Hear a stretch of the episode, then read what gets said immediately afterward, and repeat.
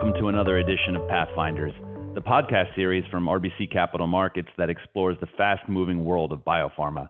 I'm Chris McCarthy, Managing Director and Healthcare Desk Sector Strategist at R B C Capital Markets, and I'm here today with Otello Stampaccia, P H D, Founder and Managing Director of Omega Funds, and Ben Snedeker, Senior Pharmaceutical and Specialty Pharma Analyst at HealthCor Management, to take the temperature of biotech and the wider healthcare sector today. Otello founded Omega Funds in two thousand four and leads the firm's investor relations and strategic initiatives.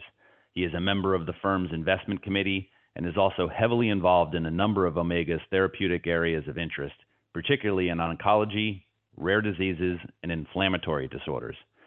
Ben has been with HealthCor since two thousand nineteen after serving as therapeutics analyst at Point State Capital. He was also a portfolio manager with D E Shaw and worked as an associate principal in the pharmaceutical and medical products practice at McKinsey and Company from two thousand to two thousand six. Ben, Otello, thank you so much for joining us today. Let's jump right into it. Uh, let's talk about where we are in the sector. Maybe what's the one less discussed dynamic out there that's affecting the market today? Otello, why don't we start with you? I do think there's been a, a bit of a negative trend in public markets for the last year or so. Uh, and I think there's been a number of factors uh, mentioned as potential causing that downdraft um, from, you know, renewed discussion on drug pricing, perceived lack of M and A, uh, you know, drawdowns from funds, uh, performance of I P Os. Perhaps one factor that has not been as discussed, uh, I believe, are two things, I guess. One is the, the reduced volume uh, from retail traders. Um, and as many of you know, you know, a lot of people with a lot of time on their hands in the early phases of the pandemic, which led to an explosion of retail trading. Um, some of that found its way into, into more speculative stocks like Biosec. And, and I think with the reduction of those trading volumes and, and less attention from those traders, I think we've also seen a, a bit of a negative feedback loop with certain E T Fs that have been quite exposed to the to the sector. The, the first one that comes to mind is the ARK G, uh, ARK Innovation Funds E T Fs, uh, and those have been certainly very uh, much, uh, you know, redeeming a lot of capital in the last few few months and probably the last year as well. So that that creates a bit of a contribution to to the trading dynamic we have seen, in my opinion. Ben, what's your take? Yeah, uh, Chris, thanks uh, thanks for having me. And uh, maybe just to start, just one uh, quick disclosure. Uh, all of the opinions that I'm going to share today are uh, are mine and, and mine alone. And I'm, I'm speaking on behalf of only me and not on behalf of, of HealthCor. Uh, with that said, I think, you know, as I think about your question, I think, okay, where are we right now? I think one of the topics that's really sort of foremost on, on people's minds is, you know, where do we sit within what is currently the longest and, and some could argue the deepest biotech bear market uh, that we've seen in, in nearly twenty years. I think that as you look at long-term performance in the therapeutic sector, uh, the best correlation between long-term outperformance in, in the therapeutic sector is really revenue growth and expectations for revenue growth. But what's interesting is if you look at the dynamic that drives the most short-term outperformance, it most closely correlates with fund flows. And, you know, what follows from that is new listings of companies. And so what's interesting here is that I think we came through a period in that two thousand nineteen to early two thousand twenty-one where you were really seeing just incredible fund flows into therapeutics, an incredible number of new listings. And we saw a really meaningful increase uh, in that uh, short-term outperformance based on those fund flows. I think the challenge has been that we weren't able to convert that, that uh, you know, explosion in fund flows into a, an opportunity to say, okay, now we can start to see, you know, meaningful long-term revenue growth. And I think that where we find ourselves right now is that you have a market that is trying to correct for what was outstanding short-term performance, but is not really, you know, set up for attractive long-term performance if we think about revenue growth as a primary driver of that performance. Let's stick with you, Ben. Uh, where are the investment opportunities And by the way, I'm not talking about how the safer commercial names will trade up first. Yeah, it's a, it's, it's a great question. And I think that I'll go back to, to what I said previously. If we think about the best correlation with long-term therapeutics outperformance is the opportunity for meaningful revenue growth, I think that's really where the opportunity remains uh, you know, in, in the current market. And what's interesting here is you know, it's, it comes back to the point you made, which is you know, you don't want to say, all right, the safe commercial names are, are, are going to you know, are going to move first. I think what we need to look at is we need to say, well, where are those companies that the potential for revenue growth, the, the potential for revenue outperformance are not appropriately priced, right? That risk is not appropriately priced. And what I'd argue is that for the safer commercial names, typically those, excuse me, those companies are well covered. You know, those, those safer commercial names are pretty well understood. And I think that the revenue growth potential uh, of those companies is for the most part, well reflected in their valuation. So where that leaves you is you say, to find the opportunities, you need to find those companies where that revenue potential is currently mispriced by the market. And that can be uh, you know, companies that are pursuing new drug launches. Uh, that can be you know, drugs that are finding new geographies and new indications where they can grow. It can also be clinical stage companies where you're getting far enough along that you can start to de-risk uh, the revenue potential from a clinical asset. And you know, it, it doesn't have to be that the product's in the market and that it's selling. It just has to be that you have Uh, some line of sight to revenue growth that you feel that you can appropriately adjust the risk that that revenue is going to become real. I think one of the things we've seen is that we've seen a move toward companies that are you know, very far from being able to generate revenue. You can't actually effectively risk adjust revenue, let's say for a pre-I N D company or a company that's telling you that the key event for their investment thesis is the filing of an I N D. That's not an event where we can actually risk adjust revenue potential. So the way I, where I'd finish here is I'd say, if we look at the opportunity, it really is in those companies where you, you look at them and you identify that the market is, in your mind, inappropriately pricing the risk of the revenue potential of the company. And those are, to me, the companies that are going to lead us out of you know, what we, we've just been describing is one of the certainly longest and also close to the deepest therapeutics bear market uh, that we've seen in twenty years. Otello, where do you see the opportunities? Yeah, so we play in a slightly different uh, part of the park, I guess, than, than Ben. So we do predominantly company creation, private, you know, venture capital financing, occasionally pipes. Uh, I mean, and, and to be completely transparent, the last couple of years have been a little bit tricky on some elements of our investment strategy because of pricing expectations where people were benchmarking some late stage private financings to the valuation of public companies that were at least in the, you know, uh, twelve months ago and, and further out were pretty healthy. Uh, so we had to remain extremely disciplined on valuation. I, I do think the, the company creation part of the ecosystem is fairly unflexible. Uh, the rate limiting steps there are really exceptional ideas for products and platforms, as well as exceptional management. There's just not a huge supply of that. So there would always be capacity constrained that segment.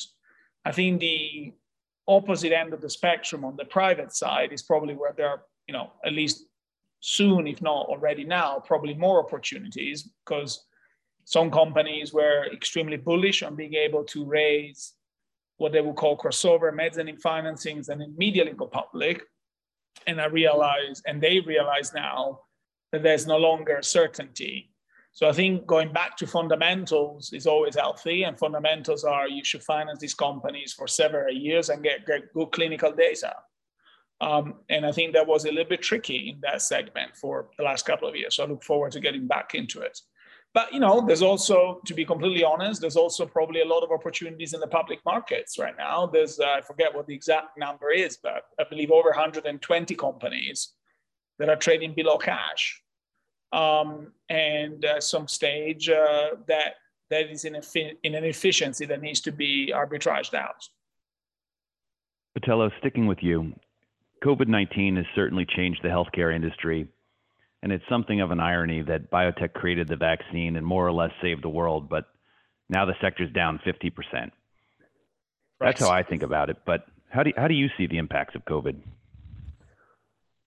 Yeah, I mean, removing a little bit the discussion from the public performance, and if you try to take a step back, and you know, to be clear, it's always hard to understand history as you're living it. And I do really think we're living through an historical inflection point um, at many, many levels, uh, including lately the geopolitical. But but you're right. I mean, the the race for vaccines, antibodies, oral antivirals has been nothing short of miraculous. And I, I don't really know how much people appreciate this, but in a, in a span of less than a year, we had antibodies approved and, and several vaccines, two of which were arguably the most effective vaccines in the history of mankind.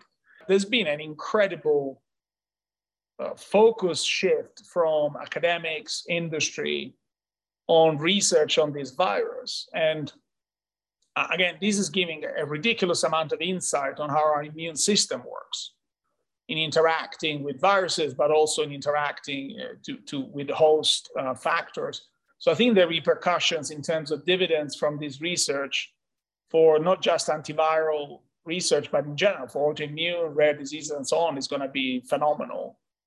Uh, and I really think there's been a massive step up in, in the pace. You know, I think Otello makes a fantastic point when he mentions that we don't always appreciate history while we're living it. Um, you know, I think when we look back and we really start to understand just how much impact uh, coronavirus has had, uh, you know, and I'll, I'll focus just on, on the industry, um, I think it's going to be massive, and it's going to be in a lot of ways that we didn't necessarily appreciate at the time. One of the biggest changes with coronavirus is that it's forced us to completely rethink the speed with which companies can innovate and the speed with which regulatory bodies uh, can review and support those innovations, and also then the speed with which you can ramp uh, production and distribution in order to meet some urgent need. And then for those products to actually have an impact, a tangible impact on the trajectory of disease, I think we've had to completely rewrite sort of what we assume in terms of the speed with which the industry can move. I think that one of the challenges we see is that I think that many investors, especially, and to my sense, some companies have viewed this as a, a, a difference in how the market's going to operate going forward. And you know, I think that that's created one of the challenges on, on this idea that you know, uh, accelerated pathways to market, accelerated ramps in, in product launches, very rapid moves toward uh, substantial uh, revenue potential for newly launched products. I think these are all dynamics that are currently believed to exist in the market because of what we saw from coronavirus and how it changed our outlook on how industry can, can take a product from, you know, from early innovation all the way to market. And I think that we're dealing with some of that fallout now, where we need to recognize that you know, a product being developed sort of run of the course for you know, important diseases, but not necessarily for global pandemics, are going to have a different looking path to market than what we saw for pandemic therapy or, or, or pandemic diagnostic or whatever it happens to be. Ben, let's stick with you. Um, how do biotech bear markets end? Uh, you know, I think we often hear about M and A hope, but is the reality, you know, more a combination of pipe transactions, uh, what I'll call like a merger of equals, uh, bankruptcies and, and fund closures running their course? What's your take there? Yeah, it's a great question. Merger of equals, by the way, is a, is a pretty humorous, uh, humorous term. In public equities, if we look at prior bear markets, and you know, if I kind of think of the last twenty years, depending on what metric you want to use, maybe what index you use as reference, there have been either two or four uh, bear markets. And I think in all of those cases, the way that bear markets end is that they end quietly. And they end with positioning getting cleaned up, uh, sort of, you know, a, you know, valuations, you know, falling, I, I'll say back to earth, but, you know, valuations dropping to, you know, what investors start to say are, is a more reasonable level, and I'll say more reasonable as defined by a willingness to deploy capital into those opportunities. And, you know, if we look back historically, what you see is that following a, a bear market, it's a slow grind back. You have a few companies that lead the way initially, others start to catch up. Sometimes there are elements, things like, um, you know, M and A activity, merger activity, but that's really more the exception than the rule in terms of how bear markets end. Otello, what's your take on biotech bear markets and how they end? It's a contribution of various factors. Some people are to overperform. The F D A needs to go back to do, you know, assessment and give out uh, less C R Ls. There's now new leadership at the F D A, which I think is helpful. I do think M and A will play a role. Uh, I don't know how meaningful it would be, um, but but if you look even at the last, you know, couple of years, people have been complaining there isn't enough M and A, but the reality is actually less dollar volume, but in terms of absolute volume, in terms of number of deals, it's actually up. And, and this is because in the current context, it's going to be really hard for pharma to do, uh, you know, mergers of equals uh, on, on the pharma side or large company side. So I think that that skews potential discussions in favor of smaller companies, which is where most of the innovation is anyway. So I do think it would play a role, but I agree, it's not going to be like a week where there's five, six mergers and the X P I goes up sixty percent, right? It's going to take a little bit longer. Uh, I do think the drug pricing rhetoric, just because of the change in attitudes in Congress, is something to keep an eye on. I'm kind of encouraged by the latest news there in terms of focusing a little bit more on the role of P B Ms versus innovators. And I do think, by the way, the pandemic has had an influence on lawmakers, making them understand how strategic this industry is. And by the way, I'm starting to see the same in Europe. But again, Ben is fundamentally right. There's going to be a number of factors over a period of time. And I think they will create a lot of opportunities for people with conviction to, to make some great investments. Ben, let's stick with you on biotech catalysts. Uh, why is the batting average so poor lately? Most I speak to don't think it's a run-of-the-mill slump at the plate, but attribute it to more inside baseball. What's your take? Yes, Chris, it's a great question, and it's one that I think everybody is wrestling with and trying to understand. And I would agree with you. I think, you know, my view is that this isn't just run-of-the-mill, uh, right? It's not just, hey, this is kind of, you know, how risk goes, and, and we just happen to be in a lull. I think there is something more structural that's going on. And, and I think that the question encapsulates a lot of the topics that, that we've been touching on. And, and again, this is strictly speculation. I don't think anybody really knows. Uh, but if I had to share with you my guess on why it seems like we're in such a slump on the catalysts that have been coming through, you know, I, I think it comes back to a few things. Um, you know, I think that, you know, I think part of this is that, you know, the funding cycle, which we talked about earlier, has been so robust, and there's been so many companies attracting so much capital that while there are, without a doubt, multiple outstanding companies that are attracting that capital, I think there are others that are also attracting a larger amount of capital at either an earlier stage or with less external diligence than tends to occur in a period where maybe the funding isn't quite so available. And so I think that we we skew toward potentially some uh, higher risk events as a result of that dynamic. I think a second piece is that, you know, anytime you're in a bull, a biotech bull market, and, you know, I, we talked about it earlier, but I would say the, the bull market really started to pick up in two thousand nineteen, and it ran through the early part of twenty twenty-one, but you could even roll it back a little bit further and say even in two thousand eighteen, we were starting to see uh, signs that we we're moving into, a, into an attractive biotech market. And I think what we see in these big bull markets is that you see a substantial amount of employee turnover. And it's the opportunity for, uh, you know, for employees in the therapeutic space uh, to take some risk, Uh, to move to smaller companies, to, to work on really cutting edge, you know, innovative science. I think part of the challenge with that, though, is that you get so much employee turnover in bull markets, and, and we all see the articles about how challenging it is to hire and, and keep people.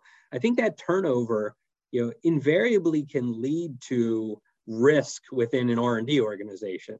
You know, there tends to be, uh, you know, I would say a core group of people that tend to be most focused on any individual program or individual catalyst, as we're calling it. And when you get a lot of turnover among that employee base, I think it can increase uh, the risk in, uh, in that program. And I think a lot of the catalysts that are reading out now are uh, programs that were maturing in that period of time when we were figuring out how to work in a new way. And I do think that, you know, while it's absolutely possible to work either in a remote setting or a hybrid setting, I do think that a lot of these programs uh, may be suffering from maturing during a period when we were still kind of trying to figure out how to do that, which I think in, in some cases may have raised the risk on, on how those catalysts were going to read out. Otello, what's your take on this? Yeah, I mean, it's hard uh, to disagree, right? So again, Ben makes some, some excellent points. As always, it's a multifactorial issue. Uh, I mean, in terms of batting average, a little bit depends on the definition, right? Are we talking phase two, phase three, successful success rates, or are we talking, you know, uh, meaningful, you know, commercial launches? I think in a pandemic, uh, there, there's been real challenges to enrolling patients in some indications, particularly oncology and other very vulnerable populations. So that's been, in my opinion, a huge factor that has delayed recruitment and in some cases made, made very difficult, and, and in some cases that also increases friction uh, in terms of the positive outcomes of some of these trials. So that's definitely something that we have been extremely worried and, and had many, many discussions across our portfolio on how to correct for. Uh, again, F D A, also another issue. I think they, they dedicated so much uh, time and resources to the emergency in the pandemic that some of the other areas are probably, um, you know, suffered. I think at the end of the day, it also depends on the diseases that you focus on, and we, we treat really, really focus within the firm on areas of extremely unmet medical need, where I think some of these factors are less of a concern uh, in terms of, you know, attention from the F D A, recruiting and so on. But still, uh, I mean, it's, it's hard to say that nobody's affected. So I think the denominator effect that Ben mentioned probably deserves an extended look, because I mean, there's a lot more companies now that are public after the pretty unprecedented, in my opinion, number of I P Os over the last two, three years. Uh, and I think that that is also an implication in terms of the attention span from public investors. It's really hard to focus on such a much larger universe. And because it's so much larger as a universe, uh, some people probably are not doing the same depth of work that they were doing in the past. And there's also been a number of new entrants. So I think it's all interconnected. Uh, I do think with some, you know, pause for reflection uh, for higher quality programs, I think we will hopefully see some of these uh, batting averages improve over time. But, but this is a business of exception. Uh, and, it, and it builds, and, and it behooves investors like ours to understand how do we get better and picking up those those exceptional companies. That's really our job. Otello, let's stick with you as we wrap it up. Um, let's get more granular at the end here, uh, and how you both invest in healthcare and how all the topics discussed impact your forward view. Otello? Yeah, I mean, this could be, again, a, a whole conference on its own, but, but uh, or, or podcast on its own. But I think, you know, we always try to be extremely granular, for lack of a better word, in, in identifying areas of unmet medical need, what's missing, what, what right drugs or, or modalities will make sense. Another area where we spend a lot of time internally is, is really clinical trial development strategy and competitive analysis. This is an area that I think is incredibly difficult to get right, because there's just so much out there and it requires quite a you know, very, very deep understanding and, and analysis. Uh, I have to say I'm extremely proud of the fact that we invested in companies that have launched forty-seven products, which I think is quite unprecedented in our segment of the industry. Uh, and, and each of those drugs and products that come with learnings that we apply throughout our investment strategy. So having perhaps a certain amount of, you know, uh, staying power, if you will, in the industry, I think it's disproportionately impactful. Ben, what's your take on how all these topics shape your forward view?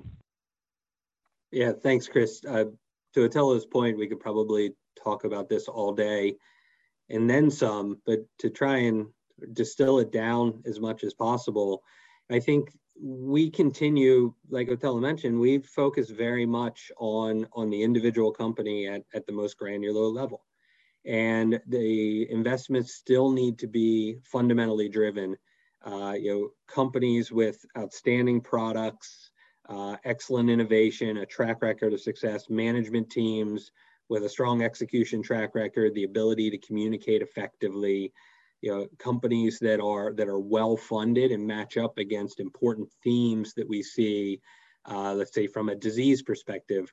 All of that remains absolutely true. I think one area that, that we've been very focused on, uh, it started with coronavirus, it's continued through, through discussion on things like uh, inflation and rates, and now into geopolitical uncertainty, is just more focus on always being certain that we're being macro aware in the portfolio. And we're going to remain uh, fundamental investors focused on individual companies within the healthcare ecosystem. But that all needs to be viewed through the lens of, of being, you know, again, I'll use the term macro aware. And, and we've, as much as possible, we've, we've built um, elements into the investment process to, uh, to make sure that, uh, that we are uh, macro aware. But at the end of the day, it comes back to finding great companies, uh, great products, where we believe that the market is mispricing the risk around that company in some way. Uh, you know, and I'll, I'll circle back to the, the point that I made early on. You know, we really do focus on the opportunity for these companies to drive tangible revenue growth. And if we can find great products with a great team where we believe that that opportunity, uh, whether near term, medium term, or long term, but the opportunity to drive Uh, you know, meaningful innovation for patients that will translate into outstanding revenue growth. When that risk is mispriced in an outstanding company, that continues to be where we're going to focus uh, our investments. Well, thank you, Ben and Otello, for your time and your insights. Uh, what else can we expect from markets and this constantly evolving industry in the year ahead? We'll be tracking them right here on Pathfinders. So until our next episode, thank you for joining us. And if there are any topics we discussed that you'd like more information on, please contact us directly or visit our website for more insights at www.rbccm.com forward slash biopharma. Thank you. This content is based on information available at the time it was recorded and is for informational purposes only. It is not an offer to buy or sell or a solicitation, and no recommendations are implied. It is outside the scope of this communication to consider whether it is suitable for you and your financial objectives. For disclosures, please visit www.rbccm.com slash disclosure.